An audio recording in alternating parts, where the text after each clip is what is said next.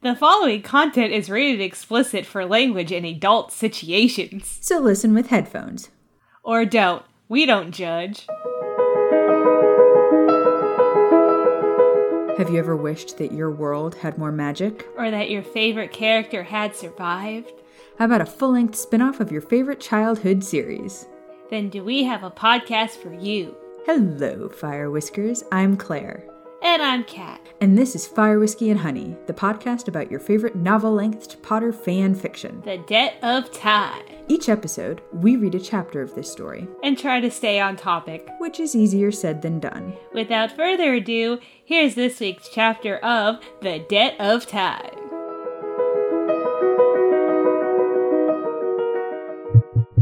Is this thing on? Can we remember how to do this? I mean, it's been almost two months since we've released an episode. It's been probably closer to two and a half, three since we've recorded.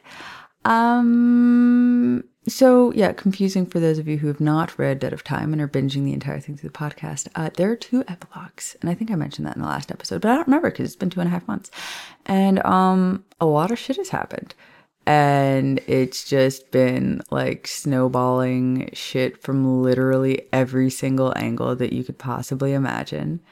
Um, and yeah, so it's been exhausting, but we did have the opportunity to record last week, and then I realized, or Kat realized that she was going to be here this weekend. So Kat is actually next to me today. Hi. Yay! Yay! You talk a little closer to the microphone. Scoot in. Scoot in. They love it. sucks. It does. It's the worst. I did. I didn't like it when I had to sit in it either. Chair. oh my god. He got me a new chair. Christ Jesus. Amen. Because it's Sunday.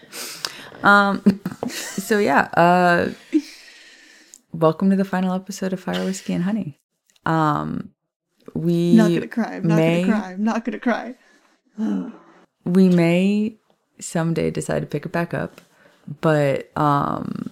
I'm a big believer in signs and listening when the universe is loud, and the universe has been so goddamn loud and telling all of us that we need to take a step back and slow down. Um, when we started this podcast, it was a bullshit conversation be- between me and Kat in, I think, October of 2019. And it was literally like, No, because we started the no, no, podcast. no, no, no, no, August, August of Yeah. 2019. And it literally went from Kat telling me how much her friend Audrey, who has been a listener of this podcast since the very beginning, so we are going to name names. Shout out to Audrey. Uh, you're a big part of the reason why this happened. Um, Kat had come to me asking for fan fiction recommendations for a friend. I told her to recommend Debt of Time, and then Audrey started raving about how good it was. And Kat was like, Yeah, Audrey won't stop talking about how good this is. I'm like, It is really good. You should read it. And Kat was like, Well, I'm fucking dyslexic, and they don't have audiobooks for fanfic, so no. And I was like, No, you have to read it. You have to read it. And Kat's like, If it's that good, you read it to me. and I can't remember which one of us said, that sounds like a really bad podcast. And the other one went, or a really good podcast. And honestly, I don't know who said it. It could have been either of us, and both of us would have had that same response. And it's both. Both are true. Yes. Yeah. And we were like, could we do this? And Kat had been listening to Potterless a lot, and I had just started listening to Fangasm, and I was like, yeah, we could fucking do this. And so, and I'd also been listening to Wine and Crime, which is why I sound very Midwestern, almost Minnesotan in like the early episodes because I was very much channeling them a little bit, but also Allie from Fangasm. Um, Yes, I- it was a very thick Detroit accent. Yeah. Uh huh. Yeah, it was it was a thing. I've never fucking been to Detroit, which was it makes it even funnier. But um, we bought shitty mics on Amazon that were so bad. They were lapel mics, Oh my god. Just And- so bad. so bad. And I edited the first two episodes in some free first three episodes in some terrible free stuff. It, it wasn't it wasn't bad software, but it was free software, and I didn't know what I was doing. I never edited a it- podcast before. And there's one. There's there's free software that helps you along with you not knowing anything. But even if you had known more, I, I did it a would lot have been YouTube, hard. I, I did one YouTube video. I did one lot. YouTube video, and I'm like, this makes a lot of sense. it was a very in depth YouTube video. It was one YouTube video, and I just watched it a couple of times, and was like, yeah, I could do that. It's fucking easy. Um, and we reached out to Shia, who I called Shaya in the intro for like the first season, maybe two. Um, and I reached out and I was like, hey, we want to do this. And she was like, ah, can I listen to the first episode first? And we were like, yes. And I was like, if she doesn't like it, I guess we won't do it. I'd like to do it, but if she hates it, I guess we won't do it. Cause, you know, integrity. And she was like, I fucking love it. Do do the entire thing. And we were like, Okay. okay. and then somebody commented and was like, by the way, I'm interested in like audio editing. So like if you need an editor, I'll do it for free. Well, and I was you like, had you had posted you had posted that y'all had done it and dropped the first episode. and we posted the we, posted the sam we shared it to the group before we posted it live. Mainly Oh, that's because what it I had not was- set up all I had not set all the RSS feeds. all the RSS feeds up. Yeah, so you had dropped a sample into the original Fire Whiskey and Honey, like Shia's Facebook fan page. Um, and I had at that point already been editing some kind of um, ad hoc and um, I listened to it and was like, this has potential to be really good and really funny. But like the audio quality just like just It's listening to it was like made my eye twitch so hard. And I'm not saying like I tried to listen to it, the other day and it was so, so much better. I mean, like that I'm necessarily any, anything close to a professional. Like, let's be very clear. Like, I'm still definitely a hobbyist at this, but at the same time, it was like I know I could make it sound better. listenable. you know, like it is. Yeah. I knew that the, you would have a much better audience if people weren't distracted by the audio. Like, you don't want the audio to be a takeaway for your audio experience, like the audio itself. And I No, could sure. tell it was going to be funny, and the concept to me was hilarious, and um, I was itching for a new, like, regular editing gig. So it just seemed like an easy option. Yeah. And you were like, yeah, sure, I guess maybe if I need help, it'll be fine. And then you edited I literally had to go like the yeah, no, third 'cause and a half episode or fourth, and you were like, never mind, come back. Yeah, no. I, I was telling Kat, I was like, no, I can do it, I can do it. And then I'm like, we're never gonna get these out on time. I don't have the time. But the the reason I wanted to go back to the beginning is it was August 2019. And at that time, my I was working, my husband was working my husband was working nights. So he was like literally he was flying every single night. So he was never home. Cause he would leave for work at like noon and wouldn't get home until two o'clock in the morning. Yeah. And so and we had Max, but that was it. yeah. And you didn't have a baby yet. Nope. And, Micah- you Micah and I were- And Kat wasn't working. Right. So we all had free time. And then And then the pandemic COVID hit, and then we really had free time Yeah. And like we could record during lunch breaks and then and edit know, during lunch course- breaks. And yeah. Yeah. And then, you know, pod baby number one came along and I thought it was going to be a lot harder to film with a newborn than it was. And No, he newborn- like there was a little bit with screaming, but he was he was pretty easy to you know do it around. And then you had to edit around a newborn, which was also hard. And so like those kind of threw rocks into things. What made it really hard, I think, was over the course of the last year was Kat starting her job. So now we're you know, and then you went back in the office, and then I, I was went. also panicking one to two times a day. Oh, God, yes. Oh, God, I forgot about that, I too. was breathing heavily, and Hannah Beth was yelling at me because she didn't know I couldn't help it. Well, I, So- yeah, Oh, yeah, well, 'cause- I- yeah, you didn't talk maybe- about it, which understandable. But oh. like you had your own health issues going on, and then you went back to work. So then you were like, I don't want to be up super late. I have to wake up early for work. And then Yeah. I started going back into the office, and on office days, I wake up at four o'clock in the morning, and we're dealing with a time Toddlers. zone difference and toddlers. And there was like one night where my child went from falling asleep at six thirty, and then the next day he just fell asleep at eight. And then he always fell asleep at eight thereafter, and it was like, well, fuck. And then my husband had his own stuff and like couldn't help put the baby to sleep And we've had because crazy of medical his stuff limitations. and- So yeah, so I was you know on full baby mode, which meant I could not start recording until the baby was asleep, which is eight o'clock, which is nine o'clock catch time, and it takes us an hour and a half to two hours to record an episode, and it's, uh, that's not you know tenable. So it really, we would like I in a perfect world we would keep going because I love doing this, but all of our schedules have made it so fucking shit and so hard.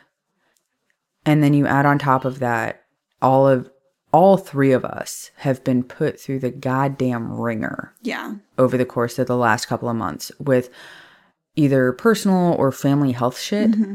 And like, I think all of us have spent more time at doctors than normal. And like, it's just, it's been really shitty. So it's, yeah, all like No, all it's just been three, lot of stuff Micah, myself, and Colin all had ER trips in the last quarter. Like we we're all fine. Everybody's fine. Like sorry, let's let's not say scary stuff. We're we're all okay. But like there was just a lot of that. There was some big personal things, some big loss, some Mm-hmm. Yeah. big you know.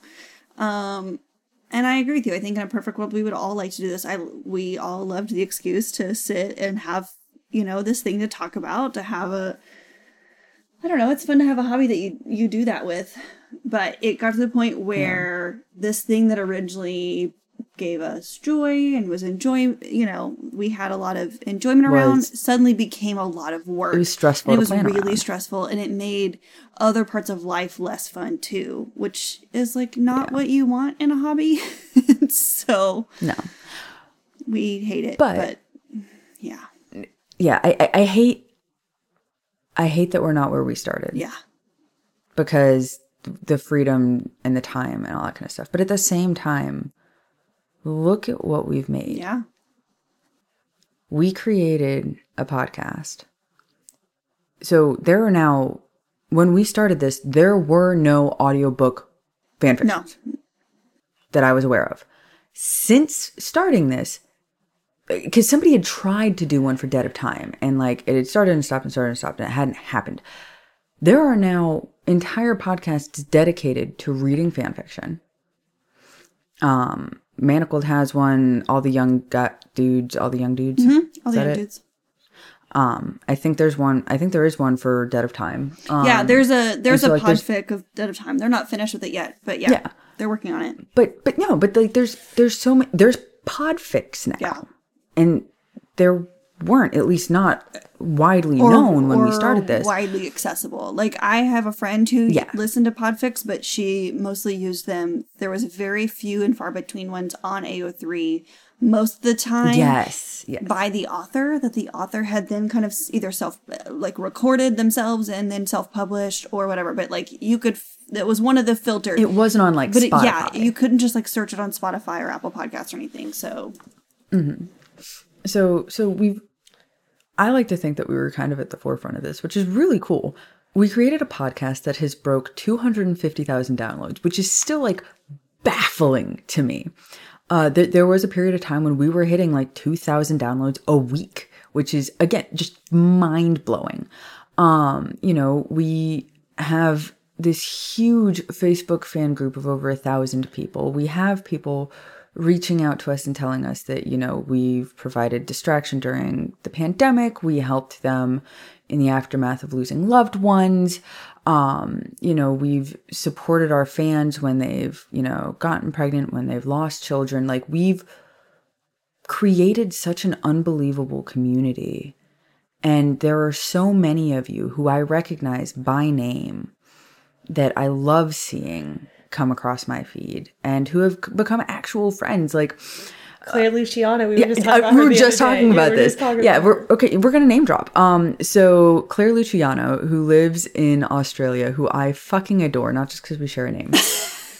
She is the reason I finished one of my fan fictions because it was a kid friendly one and her daughters were reading it and she was like, So they, they want to know when the next chapter is. Which and she was like, I don't want to pressure you. And I'm like, No, no, no, no, no, like, have to. This is the only way it's gonna get and, and it did get done.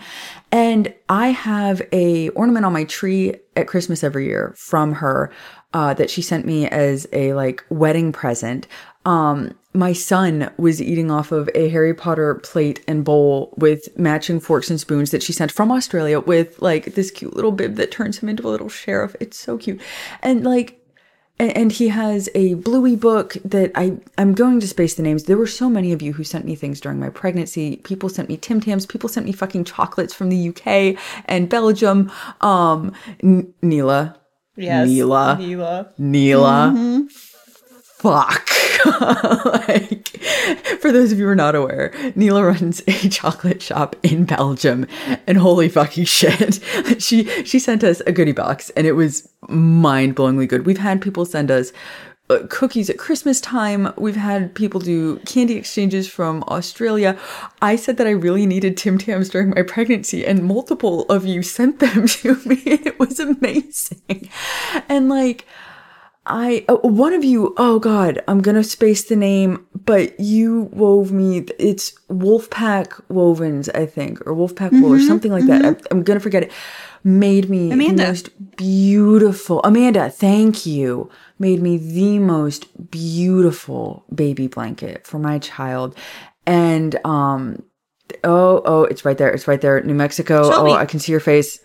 Shelby, thank you. Sent us um I have a New Mexico Christmas ornament with a chili that hangs from With it. hatch chilies. yeah. Yep, yep, yep, yep. I've got leggings that you guys have sent with fucking baby Yoda on it. Like the, um, the amount of you who sent baby blankets and fox things for my baby. Like Yeah. God, this. Well, and also just like we, you know, y'all knew that life was happening, and and part of oh, wait, who sent you pearls? Was that Shelby? Shelby. I think Shelby did. yeah, that, I, I think that was Shelby who sent you the pearls. Yeah, We're all terrible with names. It's We're also been a minute. Um, it, it, and Kat and I went and saw Ed Sheeran last night in Nashville, and it was fucking incredible. I didn't remember that he had lived here and like sees Nashville as his home in the U.S. So like that was really cool. Um, he brought Khalid up for like their duet, which Nice. was fucking incredible.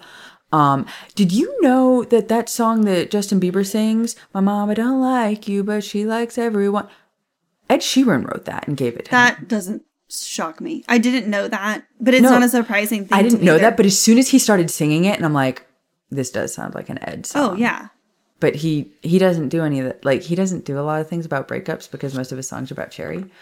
Um, but anyway, like I didn't realize he'd written that. Anyway, um, but no, really incredible uh performance. Kat and I were on the floor, quite close. yeah. Um, Y'all's pictures looked amazing. great. Uh, we are both hurting today. but the problem was we parked at the parking garage that my building or my company bought out, which was like in my head, great. I don't have to pay for parking. But it was a hell of a walk. Oh no no no no no no! It wasn't even a walk. It wasn't a bad walk. We got to the car at eleven twenty. We got out of the parking spot at eleven forty five. By twelve thirty, we had moved maybe a hundred feet. Like you could have walked halfway We home not- before you got out of the garage. We did not get, we got home Ew. at 3. We did not leave the garage until 1:30. It took us 2 over 2 hours to get out of a parking garage. We were on the 4th floor Gross. of the parking garage. Super gross. Oh, and not even on the 4th floor. We were on the 4th floor of the one next door to it and then we went across the thing, so technically we were only on we only had to go down 3 Right. floors. It was some bullshit. That's crazy. But um but yeah. But the good news is we got to see each other, we got to hang out. Uh my child has stopped with his I hate anybody who's not mommy and daddy phase. Um so when Hannah Beth was here, he was terrified and like- like, would not approach her. You wouldn't even if it was just me in the room. Like if you, we were all in like the kitchen for which is mostly where we were the whole time, um, because we were there cooking. But like if say you had to like run outside to do something and he was sitting on the couch or eating at the table or whatever, if you like left, he wouldn't stay in the same room with me. He would like get up and move further away or like he he was not about it. It was very funny. well, yeah, he, he, let me pick him up, and he let me help him down the stairs. it was really cute. I got pictures. It's so fucking Yeah, cute. and And, I can post those in- pictures because he's not his face isn't in Yeah, them. and when he was in his high chair, he said, "Mommy, help!" But you were doing something. I asked him if I could help him, and he said yes. Yay! So- I'm so glad. Yeah, and then he was looking. He was looking at my Ed Sheeran shirt. Nice. because it has the map Oh, on it. He's like, "What's that? What's that?" And then because Ed's face is on it, like right there, he's like, "Who's that?" That's so funny. I'm just Yeah. Oh yeah, we're also wearing matching shirts right now. and you're wearing Yeah. the fire skin honey shirt. Um, Yeah, because he points to my pants and he's like, "What's that?" I'm like, "Pants." And he goes, "Pants?" And I said, "Yeah, pants." He goes, "Pants?" I'm like, "Dude." Oh. Anyway, yes. we should probably get into the episode. Um, That's what the episodes so- are anyway. But Wait, yeah, yeah. So what happened was, uh, everybody had fucking babies. Everybody got fucking married. Ta-da! We we tried to like summarize, and there's so much that happens that it just no that, that it's too much. it is a lot. It's too. It is. It is definitely a lot. yeah. So uh, Hope, Hermione, James, Sirius, uh, Regulus, Charles, uh, Scorpius, Hyperion. Um, Should we say what, who those They're- children they're all belong born. to? If you don't know who those children belong to, listen to the rest of the fucking podcast. This is the final episode. Don't start here. Fair enough. Um. So, and Hyperion, Scorpius is born in 2002. And then we jump ahead to 2007.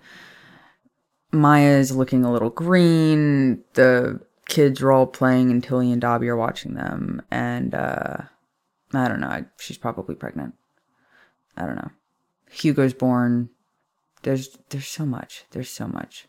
Uh oh, and then there's Karina. Yeah, the very end is them meeting Karina at the Malfoy um orphanage. Who she was Oh. she was her parents were muggles who died in a boating accident, who has um and then she showed some crazy accidental magic at a muggle orphanage, and that's how she ended up with the Malfoys. Okay. And that's where it ends. Yeah. And so and then Sirius and Maya decide to adopt her. Right. Yeah. Oh, because the Malfoys have like a magical orphanage. Yeah, that's what they- themselves did remember not, they- like, they turned- Yeah, yeah, yeah, yeah, yeah. They turned part of the the this. manor grounds into an orphanage. That's how they got their stuff back from the Yeah. uh not Gringotts. Government. Yeah. Ministry. Wishing Gambit is the word I was trying to come up with. There we go. Um, The Debt of Time, Chapter 153, Epilogue Part 2, Ever After. And I'm actually reading this one on the computer this time instead of on the app. Um, so, which means I'm reading it on Archive of Our Own. Um, really hope there's no sex in this There's one. not. Uh, perfect. And it opens with Ever Ever After by Carrie Underwood. Um, yeah, if you read it on AO3, for those of you who have only ever read the fanfic version, but if you read it on AO3, uh, every chapter has this, has song lyrics that match to it. And I'm pretty Mm-hmm. sure on Spotify there's a playlist that has them all in order if you want to listen to the songs with the chapters. Because I think I did that one time when I read through. Anyway, Uh, speaking of which, um, if you are like me in your early 30s, uh, which by the way, I believe we're the same age as Ed Sheeran, which is a very weird realization when you compare success levels. but he, one of my favorite songs on the new album, he sang last night, and it's called um, February 17th, "Ending of Our Youth" or "End of Our Youth." 32? Wait, when is his birthday? February 17th, 1991. Oh, thank God. At least he's older than us. he's younger than my husband, though. Huh. Um, but he's saying he's saying "End of Our Youth," which, if you have not listened to that, holy fucking shit! And especially like I've had a rough two weeks. Um, I had family in the hospital. A friend of mine, another friend of mine, lost her husband. This one much more slowly. We saw it coming. It's still a surprise. And, you know, just uh, with that and the health issues I've dealt with and the health issues my families have dealt with and all this kind of stuff. And just hearing about, like, is this the end of our youth? And, like, were things just getting harder? And it's like, oh, shit that that happened. Yeah, that's why you kept hugging me, and I'm clear. If you keep hugging me, I'm gonna start crying, and this is not going to be. Oh, dude, I hugged her that entire fucking thing because it was like,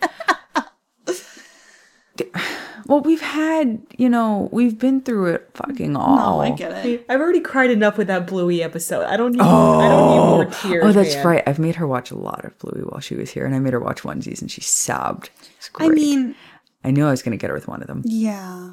Rude. but that one, that one with Brandy at the end reaching and bingo, and oh god, It Yeah, thank you. kills me. it's a rough one. It's a rough Mm-hmm. one. Big hugs. Um, on a lighter note of newer Bluey episodes, the whichever one where they're watching rugby, I can't remember the name of the episode, but it's the one Oh, the decider. The decider. There we go. Um, every time they're they cheer for the team, Colin goes, "Yay!" and claps and screams for them and like applauds every time. And it's so funny James to has started doing that too. Whenever whenever a character does like like a ta-da thing, he's like, "Yay! Hooray!" And that's his thing, "Hooray!" That's funny. but uh no, it's it's pretty cute. Um also he may or may not have a turtle boy arriving today. Um turtle, he says, I'm like, "You want to watch the episode?" He goes, "Yeah." Turtle, Turtle- boy. turtle I'm like, "Okay, turtle boy."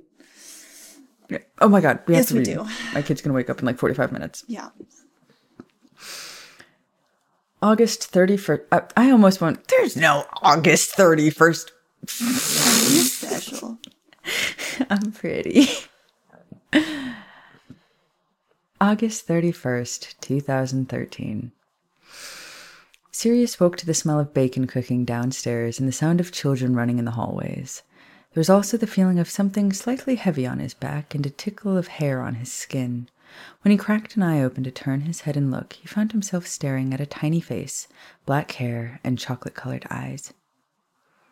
Daddy, the little girl said with a low growl. Has anyone told you lately that you sound like a troll when you use that voice? Sirius mumbled sleepily. The tiny witch jumped once, her knees landing on Sirius's lower back. Daddy, wake up! Ow, fuck! He rolled over and pulled his daughter into his arms and off of him. Princess, those are Daddy's kidneys, he told her, still wincing from the pain. Galleon in the swear jar, she said with a greedy grin. Mummy says so. Sirius growled under his breath. Fucking swear jar. What's Daddy swearing buying this month? The almost six year old cuddled up beside him, toying her fingers through his hair the way her mother still often did. Uncle Remus is going to take me and Lily to Chocolate Week in London. Swear jar pays for tickets. Uh, by the way, my swear jar at my son's school, now that he's in the two year old room, they do uh, Kona ice and uh, ice cream sandwiches, or like last week it was bomb pops, but every other week Kona ice comes. And the week that they don't come, they have ice cream. And they have to bring like a dollar or two for uh, whatever. So uh, that's what my kid's swear jar is paying for. We didn't actually start a swear jar, but Colin, we've started calling Colin a, um, oh, what did somebody call him last week? A tape recorder because he's gotten so good at mimicking what we're saying that, and we like ourselves had had really stopped swearing around him a few months ago when he had first started, mostly because he was starting to say fork but he was mispronouncing fork and he also had there's like lots of fox pictures up in his room he's got a couple of stuffed foxes and so he just those two did, were not coming out correctly Properly. um Yes. and so we were and you needed to be honestly, be able to honestly say That's not what he's trying to say. trying to say fox or forks. yeah and so we worked really hard on enunciating those two things but um so we haven't been swearing around him as much but then we went to um the pool with a bunch of our friends around the fourth and i was like i'm going to murder each of you please please quit openly blatantly super hardcore swearing with four words a sentence in front of my toddler who repeats everything that you say everything Yeah. Um, I was so proud of myself. I was saying shoot. Guess how my son pronounced shoot. Of course not. Of course, yeah. Although the the funniest thing that like, we had to struggle with that I I like if I drop something or I stub my toe, a lot of times I go, oh shit, under my breath. Biscuits. Yeah, I've swapped it for biscuits or other stuff. Um, but for the longest time, if Colin would drop something, he would go, oh shit, oh shit. It was so cute and so funny that we were like, we can't laugh at that. That shouldn't be funny. That shouldn't be funny. That shouldn't be funny. Because he was like so perfectly pronounced. Anyway, Shit. Speaking of, we have to read. Sirius chuckled, rubbing his forehead. And why, my teeny tiny kitten, doesn't Uncle Remus pay for the bloody tickets himself? Jar! she said excitedly, and then added, Because Mummy said so. Sirius faked a pout down at his youngest child. Sometimes I think Mummy likes Uncle Remus more than me. Pandora put her tiny hands on his cheek and mimicked his stuck out bottom lip before saying, I know. Sirius laughed loudly. Despite the trouble he often caused, Regulus had turned out more like Maya in the end, or really Hermione, if they were being specific. He was studious, well read, and soft spoken compared to his cousins. Teddy and Jamie, thankfully, had Hope there to boss them around when they got out of control. Remus's daughter was just as intimidating as her father when in a mood, and just as clumsy as her mother, which made for a dangerous little witch. Karina, much like her mother, who had also been adopted, developed Slytherin tendencies to rival those of her grandmother. When asked if she wanted to take the name Black during her adoption, Karina had asked if she could have a middle name as well, and then personally chose Doria. It should have been a sign. The girl held everyone in the palm of her hand, Sirius being the biggest sap of them all. Only the mothers ever caught on to her antics, which had settled a bit once she had been legally adopted. Her accidental magic had become well controlled over the years, especially now that she had her own wand and was off to Hogwarts the following morning. Sirius held his youngest tightly, using her as the healing salve of an open wound that Karina's departure would soon be leaving behind. He was thankful Pandora would not go to Hogwarts for several more years. Miss Pandora Mary Black, what should Daddy do to make Mummy like him more? Should I swear less? No, Pandora insisted. Swearjar bought Christmas and birthday presents last year. He chuckled at the look of fear in her eyes. You are aware that we're wealthy, yes? Pandora, you do know that even if we didn't have a swear jar, you'd still get Christmas and birthday presents, right? He asked, suddenly concerned that perhaps her siblings or cousins had actually told her that his swear jar paid for everything they owned. He certainly wouldn't put it past Jamie. But what about chocolate week? He sighed, planning on doing something horrible to Remus later for this. If we didn't have a swear jar, Uncle Remus would stand on a corner and dance for muggles, and they would give him money, he promised her, grinning when she broke out in a fit of giggles. Why did Mummy have you come and wake me up? Her laughter stopped, and she smirked. She says that you have to punish the boys. Sirius frowned, dread pooling in his stomach. Which boys? Pandora grinned, looking too much like her mother for Sirius's nerves. Moados, she said, mispronouncing the name. Yes, I know it says word. We're just going to leave it. He sighed, knowing exactly whom she meant Teddy, Jamie, and Regulus. What did they do? Took your bike. What? He sat up quickly, reaching for his jeans that were sitting in the armchair near the bed. He stood up, slipping the jeans on and throwing a t shirt over his head before picking his daughter up around the waist and throwing her over his shoulder as she laughed at him. Regulus Charles Black, Sirius shouted once he'd stepped into the hallway. A head of black hair peeked out from an open door. I didn't do it, Daddy did. Another bla- head of black hair came out of Regulus's room. It was your idea. Jamie stepped out from behind his cousins, approaching Sirius with a happy grin. Can I just say how very young and handsome you're looking today, Uncle Sirius? Nice try, Jamie. Which one of you touched the bike? Instantly, all three of the boys turned and pointed at the other two, pushing the blame off of themselves. Sirius rolled his eyes. How can I make this clearer? When the three of you get busted at Hogwarts for shit like this. Pandora squealed and clapped her hands together. Jar! You either take the fall yourself or deny everything. You do not turn on one another. Regulus slowly let a grin cross his face. Does this mean we're not in trouble? Did you break the bike? Jamie shook his head. It wouldn't even start. Teddy said we had to push while he steered and eventually it would turn on. Sirius stared and looked at a snickering Teddy, whose hair shifted green. Well, your cousin is a very good liar. What? Jamie turned and looked at Teddy. You suck! I put a stasis charm on the engine, something your Aunt Hermione taught me. Sirius told Jamie. Honestly, don't touch the bike. When you're old enough, I'll teach you how to drive it. Really? Regulus asked, hope in his eyes. How mad. Wrong voice. How mad is your mum? Sirius asked. Regulus took a moment to think about it. Um, stronger than a stinging hex, less than a cruciatus? Sirius winced. That didn't bode well. Her stinging hexes hurt like a bitch, and sometimes she shot him at tender areas and pretended she had terrible aim. At least it was the boys who was in trouble this time and not him. You finished packing your trunk? Yes, Dad. You help her. You help your sister with hers? Jamie answered for him. Al's helping her. Hey, Uncle Sirius, you want in on the bet? What are we betting on?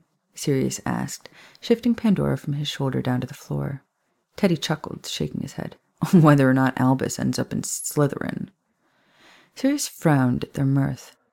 I know you boys are a happy little lion pride, but don't cut your siblings out just because they get sorted into Slytherin. I'm serious about that. Aren't you serious about everything? Teddy snickered. Sirius ruffled Teddy's green hair until it turned yellow. I like you, kid. Mom already gave us the lecture, Regulus chimed in. Grandma Dorea was a Slytherin. So was your Uncle Regulus, Sirius pointed out. His son nodded, nodded and smiled. Shut up. I'm recording that. Both of you made the face. I was trying so hard, so hard. It might stay in just because it's funny. That's staying in.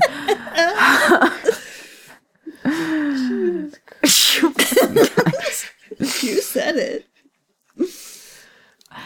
His son nodded and smiled. And he was a hero? Yes, he was. So is Uncle Draco. Pandora said loudly.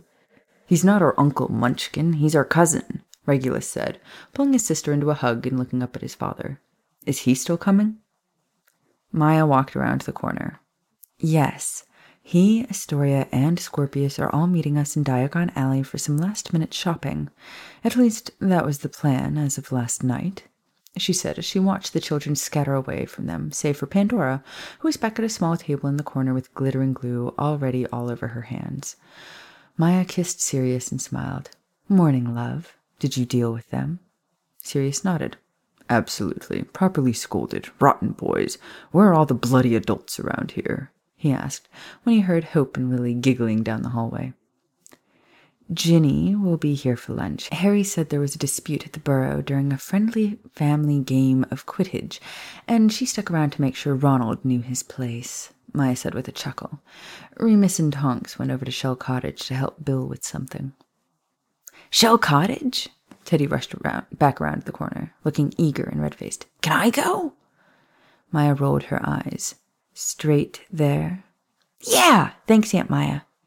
He gr- grinned and rushed to the fireplace, abandoning Regulus and Jamie. From her little table, Pandora hissed, I hate Victoria. Maya quirked her lips at Sirius and folded her arms across her chest. Ask your daughter what she's been making this morning. Sirius cringed. Specifying which children belonged to whom like that always meant trouble. Regulus was his son when he broke things or letters were sent home from Hogwarts. Karina was Maya's daughter when she convinced the boys to do something horrible. Pandora could usually go either way.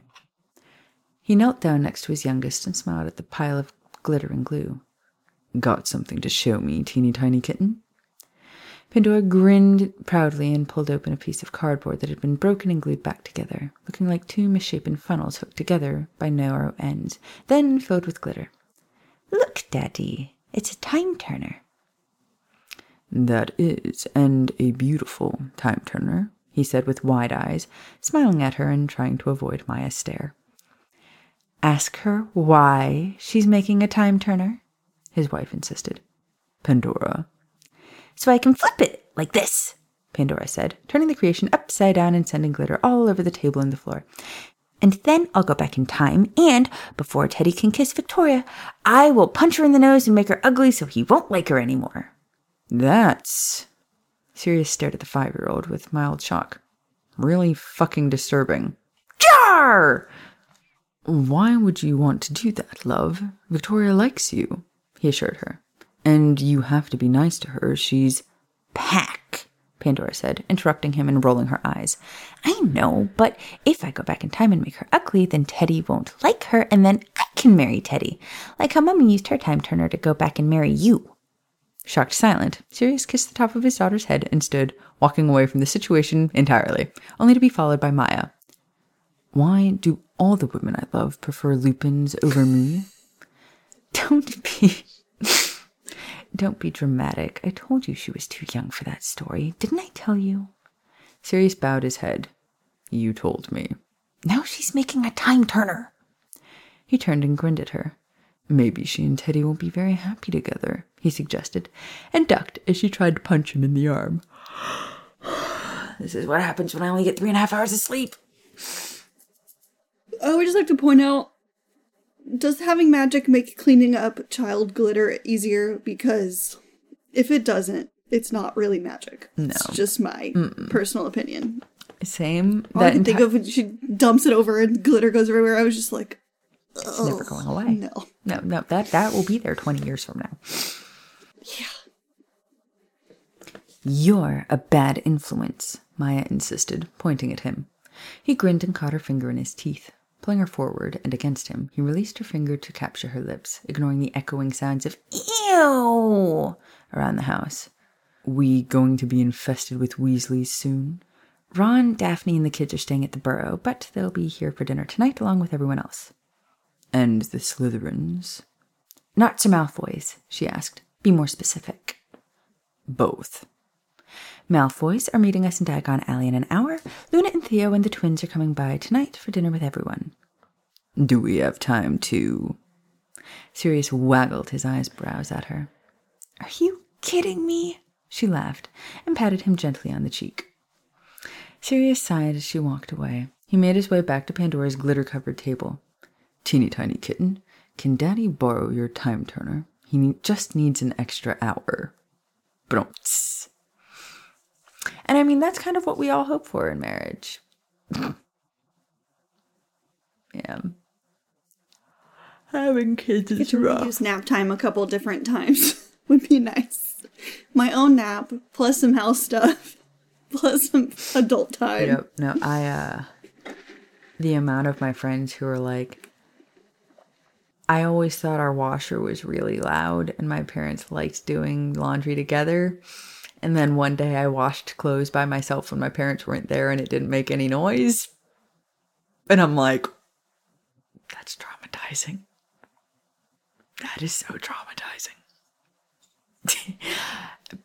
Where would they- Yeah, I was gonna say somebody follow-up bent over and I- bumping the two of them together.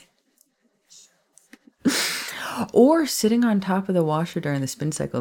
Sure. That's why you I'm gotta do aware. what they did in that TikTok that I told you about that Kenny sent me. Oh no. No, this is your story. You get to share this one. So he found this video of these two guys. One's the friend, and like they're both friends, and one of them has a kid. So the friend was at the house, and he's like, "Why were you clapping when you're putting your kid to bed?" And he's like, "Because if he hears that from our room, he won't come running in. So he's used to the noise. So when they're he hears that, he's not gonna think it twice about it. Yeah." Yeah, you, you start slow and then Yeah. clap So he would literally do that while putting his kid to bed. And when he asked him why, that's what he said. And I was like, I don't know. we need to I know. like, for but did- science. but did it work? Have you? Wait. Speaking of, but speaking of similar things, I saw a video of what was clearly a dad who had just thrown pants back on and left the room, and the mom is still sitting in bed recording. And the dad comes back in and said that their like I think like three four year old was concerned that mommy wasn't okay because she heard mom screaming. and he's like, she really needs to see you because she's very concerned that you're not okay. And I've tried to convince her that you were really okay, and she doesn't believe I've me. She thinks one, I was hurting you. like, so oh, God, I, trauma. you have to go put a shirt on. and I just am like, but his face when he's saying that like, and you were screaming, is like so smug Yeah, and proud. It's so funny. Speaking of TikTok, real quick, um, super excited if you've seen that viral Yikes. uh line dance to Ed Sheeran Shivers from Urban Cowboy in Nashville. I just booked them for a team building event That's awesome. this week. And I'm really excited. And my boss was like, And you're going to be there, right? And I reached out to both of my neighbors who were on the list to pick my setup from school. And they're like, We're both out of town this week. And I'm like, Of course. Of course you are. So uh, I did remember I have one more neighbor, and her kid is actually in my son's class, and she has said multiple times that if I need her to pick my kid up and feed him, that she can. So I'm like, mm, really hope you're not at the firehouse Tuesday night. because I really want to do this. Yeah. Uh, anyway, and norm and Jim, my sweet sweet husband was like, any other week I would just take off early, but his coworker had a baby. And His coworker or his coworker's wife? his coworker's wife. Well, his coworker has a new baby. His There wife had the baby. The baby, however, has to have a surgery. It's not like I w- I was going to say it's not anything major. Any any surgery on a child under the age of a month or a year, say, for that matter, is that pretty number. major. Under five, if you're having to get sur- no, no, they break your legs. Head, we're attached. Oh, sorry. Um, we're sharing a headset. It's fine. But anyway, um, th- it's nothing like dangerous. There's just something that they were like, eh, that's weird. We should remove that. So they're going in to do that. So the poor guy's, you know, out of work and Yeah. it was really it's funny just though a pet because peeve of mine as a person No. who has actually had a baby. actually had a be like- baby. Oh, oh, you had a baby? Yeah? Are you sure about that? Would you like to try again? yeah, uh, I was I was watching people using tens units to compare. Oh, I see um, those. The period period cramps. and cramps and that kind of stuff. I, I I did that with I did that with Jimmy once, and he's like, he's like, I can see you wincing. Like I, he's like, you're fucking with me. Like it's clearly not that bad. You're wincing, and I'm like, no, it's still not as bad as they get, but this is this is where they normally hang out. And he was like, what? And like watching the videos where the husband is like, huh, and the woman's just like, yeah, no, I, I mean, it, yeah, it kind of hurts. Like it feels like it normally They're my does. favorite. A- And, then the Watching husbands are just like, together get it. It's my favorite. My, my favorite is the comments where they always are like, "Okay, now present in a meeting," Mm. now take an Advil and go make dinner and put the kids to bed. and they're always like, Yeah, and it's like, mm, "Yeah." But my favorite is, "Okay, now present in a meeting," and the question is always preceding that is, "Would you be calling sick to work for this?" And they're always like. I'd be thinking about it. They're like, cool. Now go make a presentation in a meeting because you just got told it's you're making it up. And they're like, or or you got told What? you deal with this every month. Deal with it. yeah. Mm-hmm. Anyway, Mm-hmm. Anyway, we'll get off that high horse. Um, Draco and Maya sat down in front of Florian Fortescue's for their traditional ice cream date, now shared with their entire family, something that was much less peaceful and calm than when the pair used to go out right after the war to commiserate over battle, dead, dead Death Eaters, and nosy reporters. Now, however, they were surrounded by screaming children, the majority of whom did not belong to either of them. Sweet Salazar, Draco groaned. Were we this loud and awful as children? Maya snorted. You were. I was charming and brilliant. Where's everyone else? That's a long list. Don't make me go through it all. Fine, he relented. Where's Potter and your husband's? She raised a daring eyebrow. Plural? Everyone knows you and Nymphadora share. Draco teased her. what was that? I don't know. My head. I don't know if that's coming from my end or you're hearing that. Like, Yes, I'm hearing that. Okay, I don't It know. sounded okay. Honestly, do you remember the old school noise back in the day when you were getting a text message and your phone was next to a speaker? That's what it sounded like. That's exactly what it sounded like. So, anybody get a text message? No. anyway, fine. He relented. Where's Potter? Where are Potter and your husband? She raised a daring eyebrow. Plural? Everyone knows you and Nymphadora share. Draco teased her. Yes, all the responsibility of two wizards and none of the benefits, Maya said dramatically, and they shared a laugh, though Draco's was much more subdued as he was in public and could not be thought of as undignified by any passerby, passers-by. Grown boys are on the leaky, little boys are on the broom shop. Dad, can I go? Scorpius pleaded from behind his father. Draco appeared anxious, a look on his face that most would interpret as anger, but Maya knew better after all these years. He'll be fine, Draco, she promised him as she turned around to spot one of her nephews. Albus! The eleven year old broke away from the crowd of cousins to rush back to their table. Take Scorpius with you to look at brooms. If anything happens, you come straight here. Got it? Yes, ma'am. Albus nodded and gestured for the other boy to follow. Come on, Scorp. That's just fun to say. Come on, Scorp. Draco watched his son rush down the street, and he finished his last bite of ice cream before peering into Maya's half eaten dish. I'll stab you if you try, she threatened. So, what's the pool up to? he asked when he looked up to check on the children, still in sight thanks to Scorpius's beacon like head of hair. Maya grinned wryly. Three hundred galleons. He laughed. For one sorting.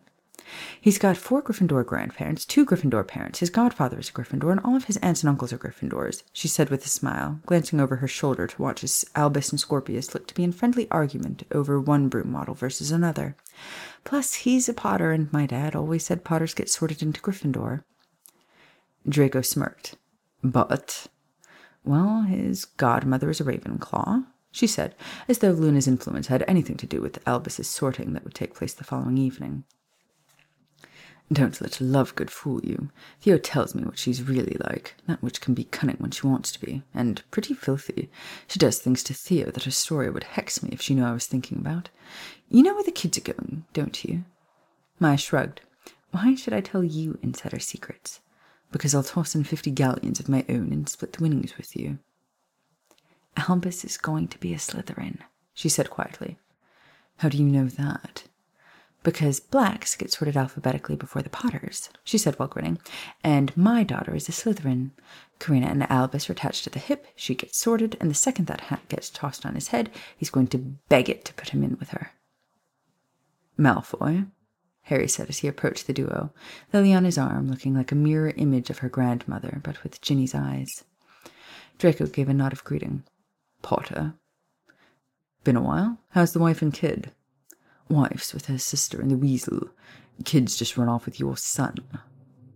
Harry paled and his eyes widened as he turned to Maya. Which one? Albus, Maya said, and Harry let out a sigh of relief. Don't worry.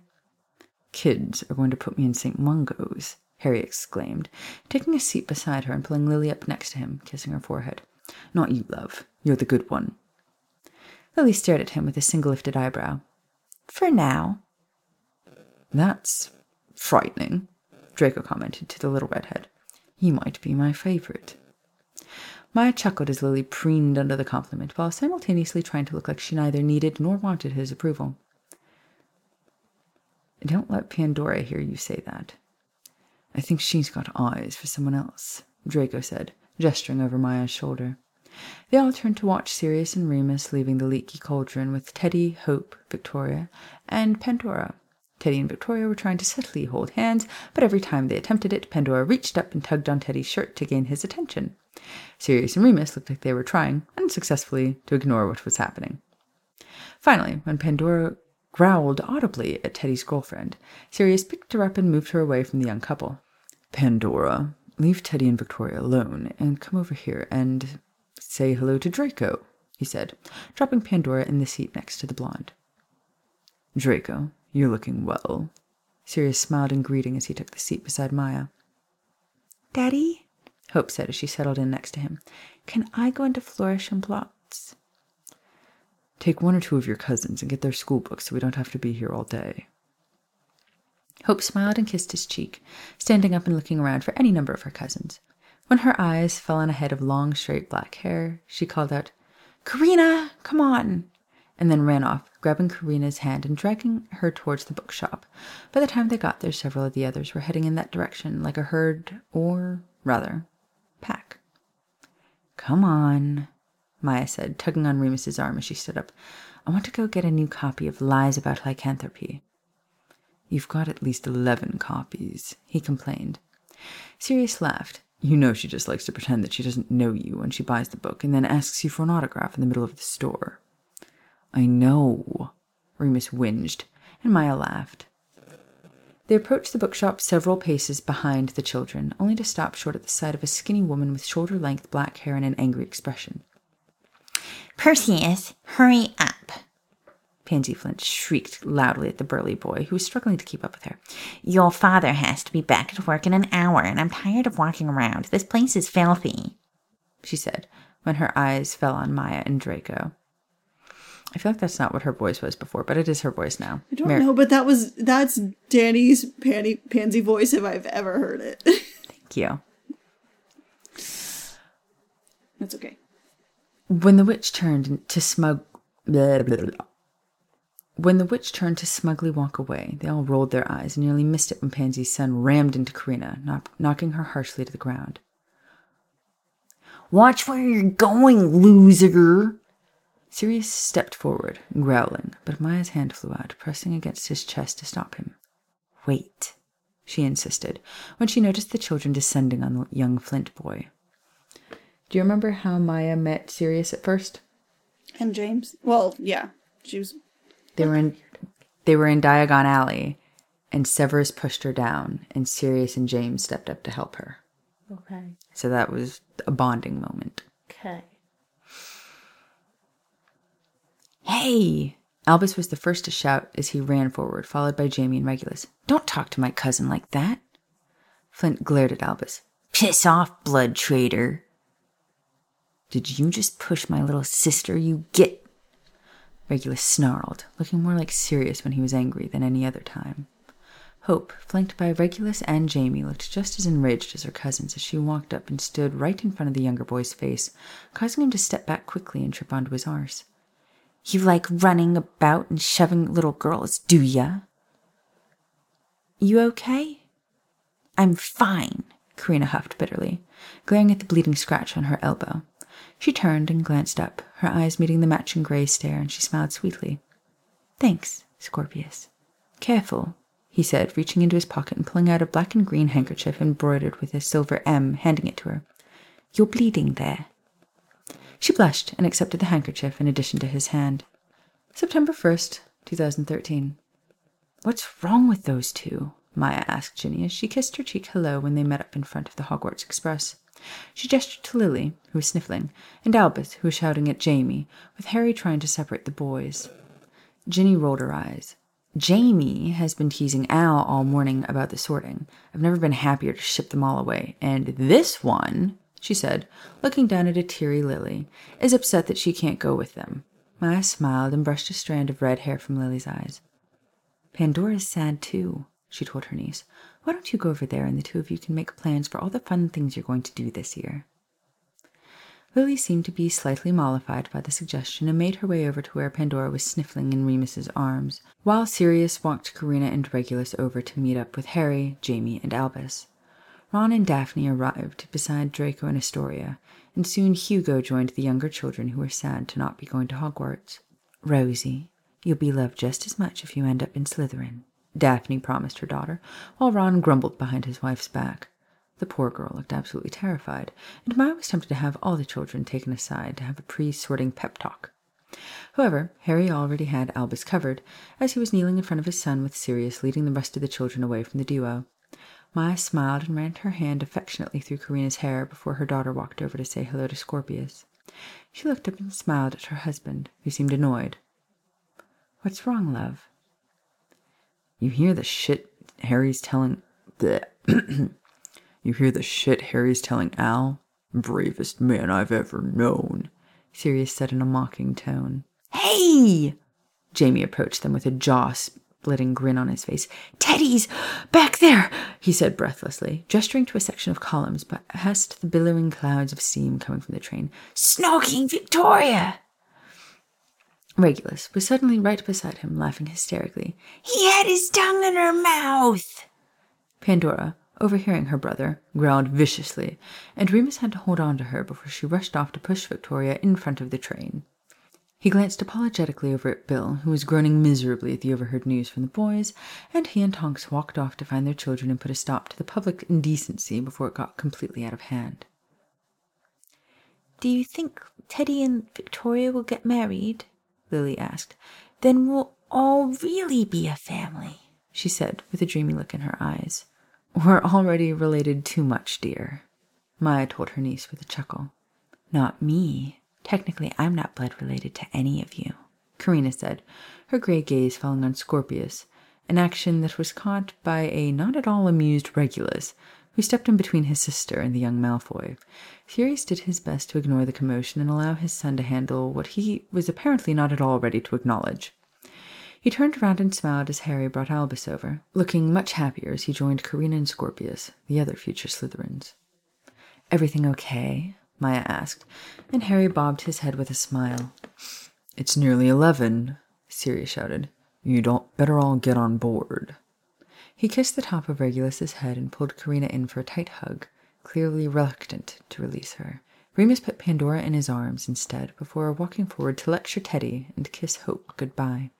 Don't forget to give Neville our love, Ginny told Jamie as she bid him farewell with a kiss on his cheek. Mum, I can't give a professor love, he whined before being dragged onto the train by his robes by Teddy, Regulus, and Hope. The adults watched through the windows as Remus's daughter pointed at her brother and cousins, directing them to the back of the train. Do they ever remind you of? Remus began. Far too often, Sirius confirmed. Stresses me out a bit. Behind their siblings and cousins, Albus, Karina, Rose, and Scorpius stepped into the train with an equal mixture of nervousness and excitement. Their parents stood on the platform and watched, misty eyed, as the clock struck eleven and the train pulled out of the station. They'll be okay, Maya said, swallowing down her building emotions. You sure? Sirius asked. She nodded and smiled when Remus took her left hand in his and Harry took the right. Sirius wrapped his arms around her from behind and she closed her eyes. She sighed happily when she could feel, even if she could not see, Ginny link with Harry's arm and Tonks take Remus. No one was left behind. Family. Soon the Malfoys and the Weasleys joined them, talking about grabbing lunch and a drink to celebrate the kids being sent off. Those who were parting with their children for the first time were hesitant about the meal, but looked forward to a glass or two of fire whiskey. You doing okay? Maya asked Draco, who was still staring off in the direction that the train left. I don't know how the rest of you have done this before. He's my only son. It gets easier, she said thoughtfully, when they write home and tell you about all of their classes and the friends they've made. She's lying, Sirius said. Remus chuckled beside them all. It never gets easier, and you worry about them constantly. You just have to smother them even more when they come home. My kid hates that, Harry said with a grin. Doesn't matter, Sirius insisted. It's your job. Maya smiled. Our job. The end. So there's a quick where are they now? I'm just going to read through it. I'm not going to do my author thing or my narrator thing. After fighting alongside Maya and Draco in the Wizengamot as the official represent- representative for the werewolves, Remus finally finished his book, Lies About Lycanthropy, that Sirius and Maya had been begging him to write for years. The Lupins remained at the den, continuing to work with the other werewolves within the lycanthrope sanctuary. Tonks rose up in the ranks alongside Harry, eventually becoming head of the DMLE, Edward Remus, uh, oh, DMLE. Edward Remus Lupin, aka Teddy, godparents Harry and Maya, born April 1998, was sorted into Gryffindor when he first attended Hogwarts in 2009. Yes, I know this differs from the later released canon, but as with a lot of the stories, some of the new Pottermore canon was released after the story was originally written. His sister Hope Hermione Lupin, godparents Sirius and Narcissa, born January 2000, was sorted into Gryffindor in 2011. Draco and Astoria married shortly after she graduated Hogwarts in 2000 and set to work on the Malfoys' children's home to repair the damage done to families by the war. Astoria managed the home quite well with assistance from Narcissa and Daphne, while Draco worked hard in the Wizengamot to repair the Malfoy name.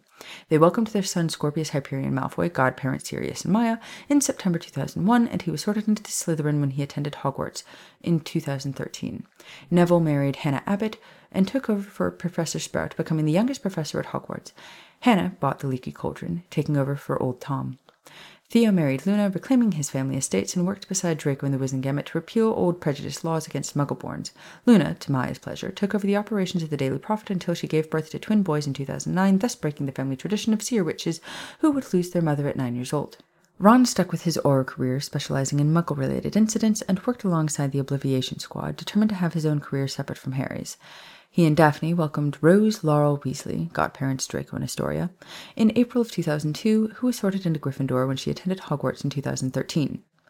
Hugo Arthur Weasley, godparents Harry and Ginny, arrived two years later in April 2004 and was sorted into Gryffindor when he went to Hogwarts in 2015. Harry was named the head of the Auror department at the young age of 27. Ginny, in between pregnancies, refused to let motherhood keep her from pursuing her dream of being a chaser for the Holyhead Harpies. Dobby was overjoyed that Harry and Ginny trusted him to look after the kids. James Sirius Potter, godparents Ron and Maya, was born February 2000 and sorted into Gryffindor when he attended Hogwarts in 2011. Albus Severus Potter, godparents Neville and Luna, was born July 2002 and sorted into Slytherin, as Maya predicted, in 2013. Lily Luna Potter, godparents Sirius and Tonks, was born August 2004 and sorted into Gryffindor when she attended Hogwarts in 2015. Maya eventually went back to Hogwarts to speak with the portrait of Albus Dumbledore. He apologized for his mistakes, and, because of Jamie, she forgave the man, though her occasional visit with the portrait of Severus Snape was much more pleasant. Cornelius Fudge, bankrupted by Maya's actions in the Wizengamot, was forced to seek refuge in the Muggle world, where he took on a job as a grocer in the same shop that Remus once worked. Maya and Sirius paid regular visits to Petunia and Vernon Dursley until they felt the couple had finally paid for their actions against Harry. Their memories of their time in the cupboard under the stairs was obliviated, and they were allowed to retire in peace. Dudley Dursley, thanks to Maya and Sirius's help, graduated from the university where he met and married a young girl and raised a family of three. Dolores Umbridge spent 15 years in Azkaban due to her crimes and, half crazed, attacked Maya in the middle of Diagon Alley when she was released. Maya fulfilled her promise by burying her in the Black Lake. Charges were not filed against Maya in the disappearance of Dolores Umbridge, but any time she visited Hogwarts, she stopped by the lake to pet the giant squid in thanks. She took to feeding him chocolate galleons instead of the real thing, which, despite her threats, she only fed to him once. so they just said she just like straight up murdered this bitch and like How Nobody I ever investigated never caught that? yeah, like she just straight up murdered her and got away with it. And everybody's just like, Mish, maybe she needed to go. Maya worked hard to fight for werewolf and house elf rights in the Wizengamot, but stepped aside to become a healer for the Lycanthrope Sanctuary, working every other day of the month at St. Mungo's in the newly opened Dorea Hope Ward for Muggles. Sirius purchased a Muggle motorbike shop and spent his days enjoying life and ignoring Narcissa and Andromeda's pleas for him to act like a proper head of house. Maya did his job just fine for him. Tilly helped to raise Sirius and Maya's children, occasionally overstepping to tell Dobby how to properly bring up Potters. Regulus Charles Black, godparents Harry and Ginny, was born August 2000 and sorted into Gryffindor in 2011 to join his fellow Marauders James Potter and Teddy and Hope Lupin, Marauders map and invisibility cloak in tow. Karina Daria Black, godparents Draco and Luna, was born in January 2002 to a wizard fa- father and a muggle mother. After an accident killed both of her parents, she was put in a muggle system until a bit of accidental magic had the Obliviation Squad sent to clean up her mess. Ron, seeing her, immediately brought her to Draco and Astoria. Sirius and Maya adopted her in 2006, and when her brother Regulus gave her the Black Potter family necklace, it provoked a familial bond, making Karina officially a Black. Karina was sorted into Gryffindor alongside Albus and Scorpius in 2013. Pandora Mary Black, godparents Remus and Tonks, was born in December 2007 and sorted, and sorted into Slytherin when she eventually attended Hogwarts. the end. That is not how I pictured this ending. And I think it might be because we weren't consistent and I went long periods of time without hearing stuff because for some reason I thought we were going to go back to the beginning and I was finally going to get answers even though I think I probably got answers in the middle and just don't remember Yeah. and was not aware of it. So I was not expecting it to end like that because I still feel confused and I still feel like I don't have answers. But I mean, really, would this be the Fire Whiskey and Honey podcast if it ended to any other way? no, but I I do realize the fact that I found out things in the middle that should have answered and not made me confused, So- but I don't remember because we went that long. I think so. two things. A, I feel like it comes full circle, so it doesn't come back to the beginning necessarily, but there are definitely things that repeat themselves, right? And it so like thematically comes full cir- circle, even if the story doesn't go back exactly where it started in the beginning. But yeah, you probably did get stuff in the middle that they fi- don't really understand the implications of, so you get all the way through it and then read back through again. Um. So, yeah. yeah, that makes sense. yeah, no, there's, there's, I mean, there were things I picked up doing this reading that Oh, I was for like, sure. oh. Oh, for sure. And I've read it probably five or six times apart from this. So, Yeah. No, that, um, but that's just, that's the story, and that's why it's so magical, and that's why I fought so hard for Kat to read this. And when I offered to read her this as part of a really bad or really good podcast, th- the fact that I would have to read 154 chapters did not compute. Yeah. Well, Um, I'm sad it's over, but I'm also not sad because crap's been going on and this has been hard. But Yeah. I'm sad that the chapter is ending, but I'm not sad to for this work in particular to be going away right now. and to, to quote Ed Claire's Sheeran, going to be okay. it's been a long year and we're not even halfway Thank God we are actually halfway there because it's July. Yeah, But yeah, no, but like it's it it's Yeah. been a lot.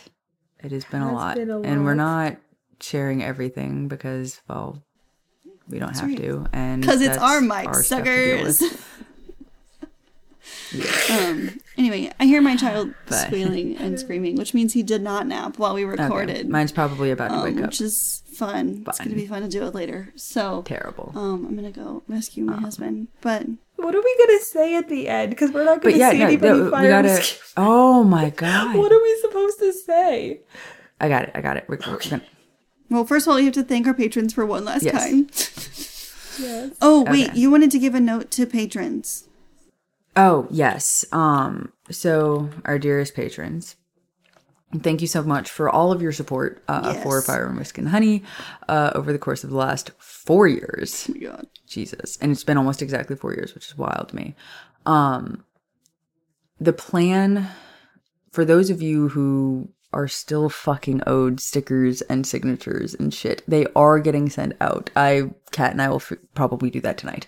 Um, I can take that with me, or do I want me to just sign yeah, yeah, no. Well, it? yeah, because that's the thing. Like, I we need to write them out. So you and I can just sit there and write an ass load of them tonight while we're binging uh, the new season of Outlander. Um, so we'll just write all the notes tonight and sign them, and then I'll send Kat home with you know the yeah, and then she can we'll, or we'll do all the addressing. We'll just do it tonight. We'll knock it out tonight. It'll be fine. Um, there's there's maybe like thirty of you, so it's not a ton, but it's Enough. It just needs to get done.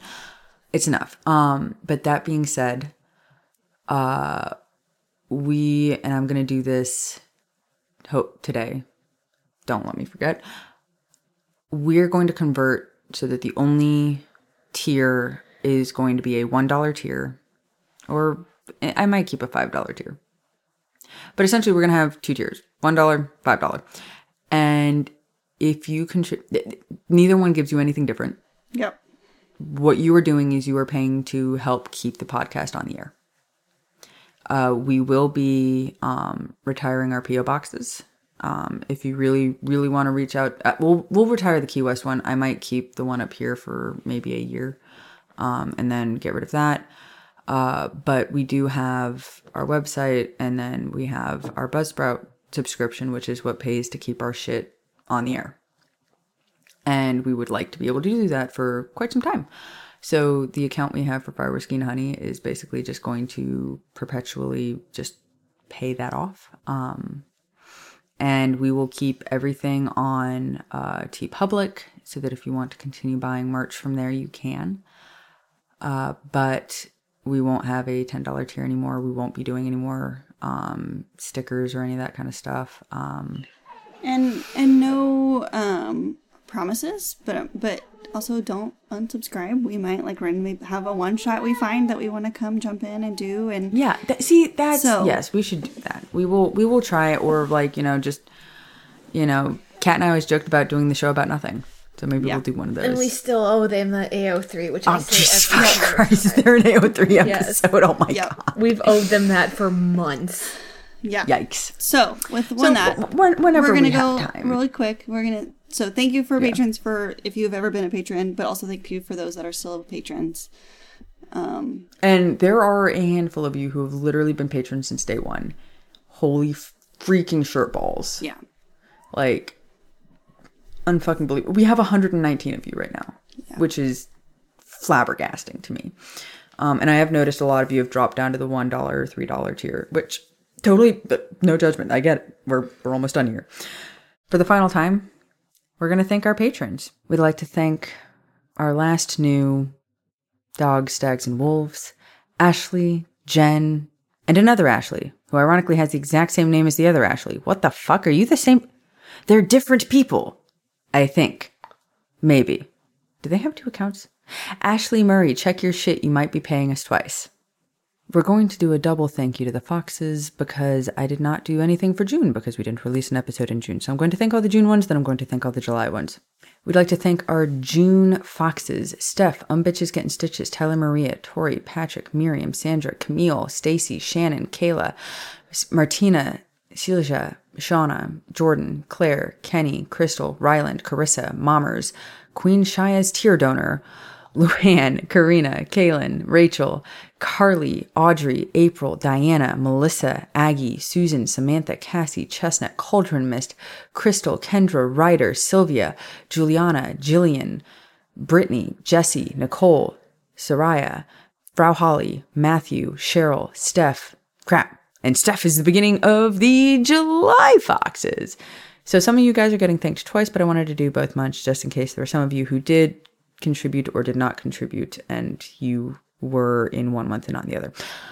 So our July foxes are um bitches getting stitches, Tyler, Tori, uh, M- Miriam, Camille, Sandra, Stacy, Patrick, Shannon, Silja, uh, Martina, Kyla, Kenneth, Kenneth, Kayla, Kenny, Ryland, Jordan, Shauna, Crystal, Carissa, Rachel, Luann, Kaylin, Queen, Shaya's tear donor, Mommers, April, Carly, Diana, Melissa, Audrey, Aggie, Cassie, Ryder, Cauldron Miss Samantha, Chestnut Customs Art, Susan, Kendra, Crystal, Sylvia, Juliana, Jillian, Brittany, Jesse, Nicole, Soraya, Frau Holly, Matthew, and Cheryl.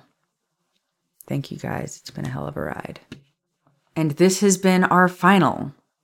Fire Whiskey Friday.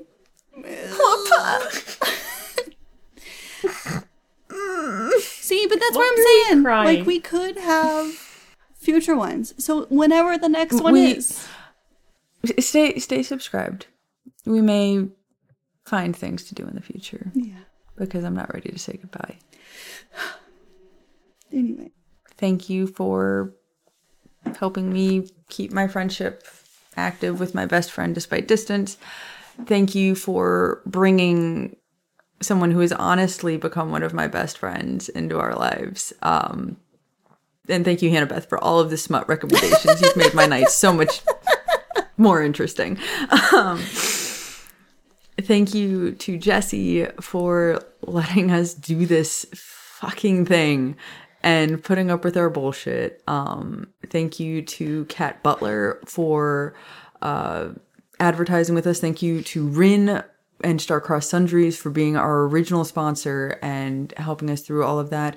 Thank you to all of you who sent us Christmas cards and gifts and trinkets and things and who share videos of weird British game shows and people from the office who don't know what the fuck they're doing. It was great. Um, please keep our Facebook group active. Anytime you find anything that reminds you of the show or us or something we've referenced or you do a free binge or you've discovered this show for the very first time, please let us know what you think. We love live reactions. Um, Yeah, absolutely. fuck. We love y'all. we love you guys. Bye. I literally just had an urge to say something from another podcast I listen to every time they sign off, and I did it because that's weird. Do it anyway. Fuck it. It's our last episode. No, no rules. I was literally about to copy Pod Meets World and say Pod Dismissed. Okay. okay. Yeah, bye.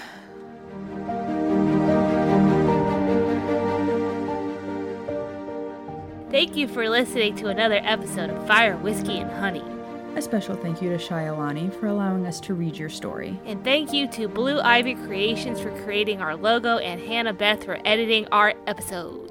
You can find us on Instagram at FWHPod And on Twitter at FWHPodcast. And on our website, FWHpod.com. If you enjoy this podcast and would like to support and get extra content, please support us on Patreon and review us on Apple Podcasts. Thank you to those who support us already. We wouldn't be here without you. See you next Fire Whiskey Friday.